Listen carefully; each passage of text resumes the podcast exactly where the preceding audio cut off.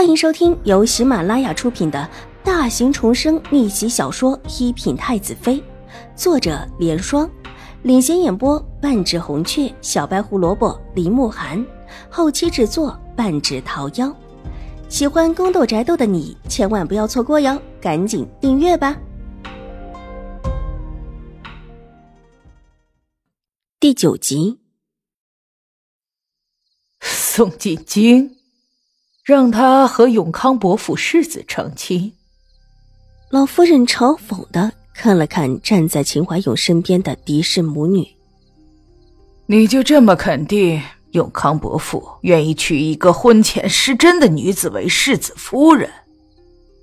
这话一说，秦玉茹立时拿帕子捂住脸，委屈的哭了起来。母亲，玉茹没有，这全是齐天宇污蔑玉茹。我们雨若哪里会是这等不知轻重的人？狄氏气愤的拿帕子一边抹眼泪一边哭道：“哼，那你是要去跟齐府辩个清楚了？”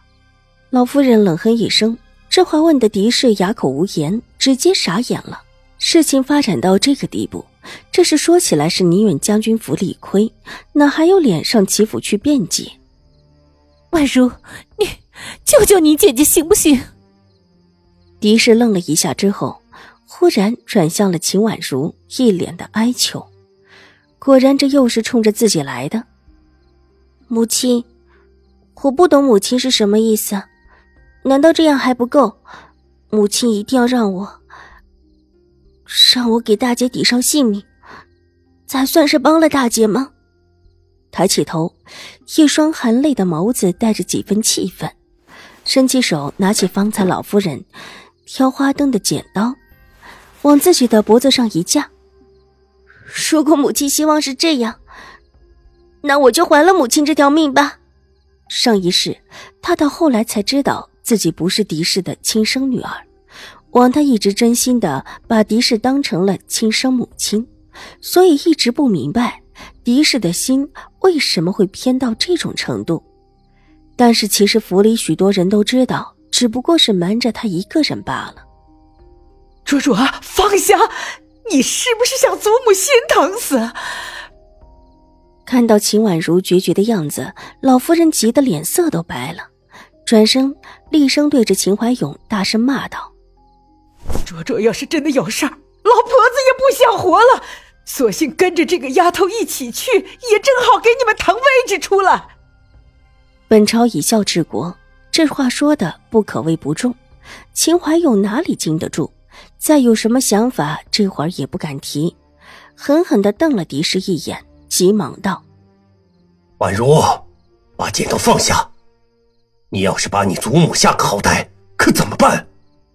父亲，不会也是来劝我？替大姐姐担一些责任，最好说这事是我闹腾出来的吧。秦婉如目光冷静的落在秦怀勇的身上，仿佛看透了他们过来的真实意思，带着稚气的目光，既悲哀又倔强。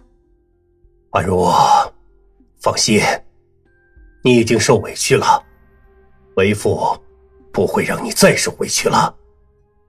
看到这样的秦婉如。秦怀勇心头一痛，愧疚道：“一句话让做戏的狄氏母女几乎要跳起来。他们好不容易的说动了秦怀勇过来游说，让秦婉如把责任给担了过去。只要秦婉如开口说这一切都是他陷害的，秦玉茹的名声就保住了。但想不到。”自己这里还没有正式开口提要求，就被秦婉如三言两语的一说，秦怀勇就改变了想法。狄氏还想说什么，却被秦怀勇狠狠的瞪了一眼。老夫人顺势过来，把秦婉如手中的剪刀给夺下。父亲要如何处置方嬷嬷？秦婉如让老夫人把手中的剪刀给夺了去，然后伸手扶着老夫人。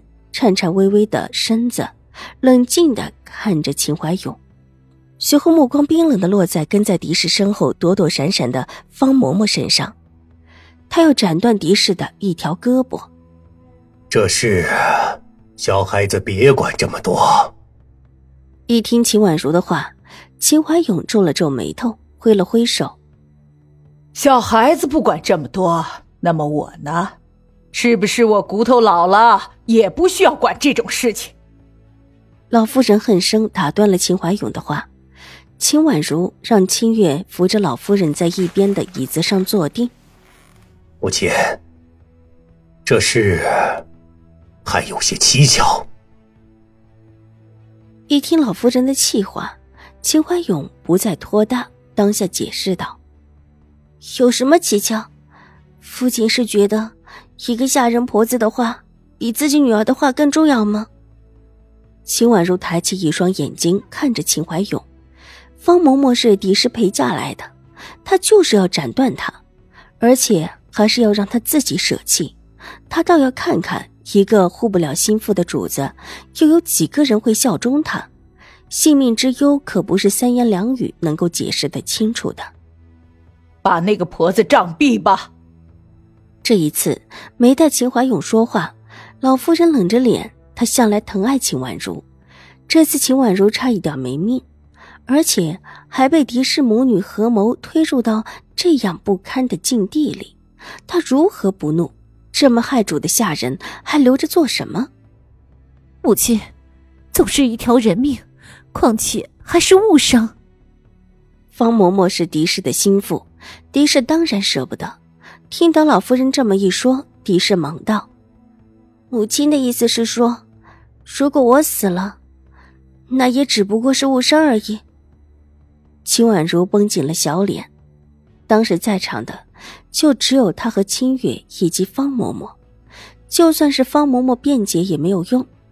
这话问的狄氏一时说不出来话，愕然的看着靠坐在床上的秦婉如，总觉得眼前的秦婉如似乎换了一个人似的。以往的秦婉如哪里会对自己说这样的话？稍稍哄一哄。必然是对自己言听计从。二妹妹，你怎么这么对母亲说话？秦玉茹这个时候也不哭了，帮着狄氏斥责秦婉如：“祖母，既然方嬷嬷不认，那就送官府吧，让官府查查这事是怎么回事，为什么会有人来害我？我就算是不愿意接受一桩被骗的婚事，也不能要了我的性命吧。”秦婉如身子往后一靠，没理会秦玉茹的话，脸色平静的不起一丝波澜，仿佛早就知道秦玉茹会这么说。送官府，不只是狄氏母女的心哆嗦了一下，就连秦怀勇的心也跟着提了起来。现在这件事情已经闹得不可开交，他之前去了齐知府那边，赔了许多罪，又给了许多保证，齐知府才松了口。不再追究了，算是糊里糊涂的了结了亲事。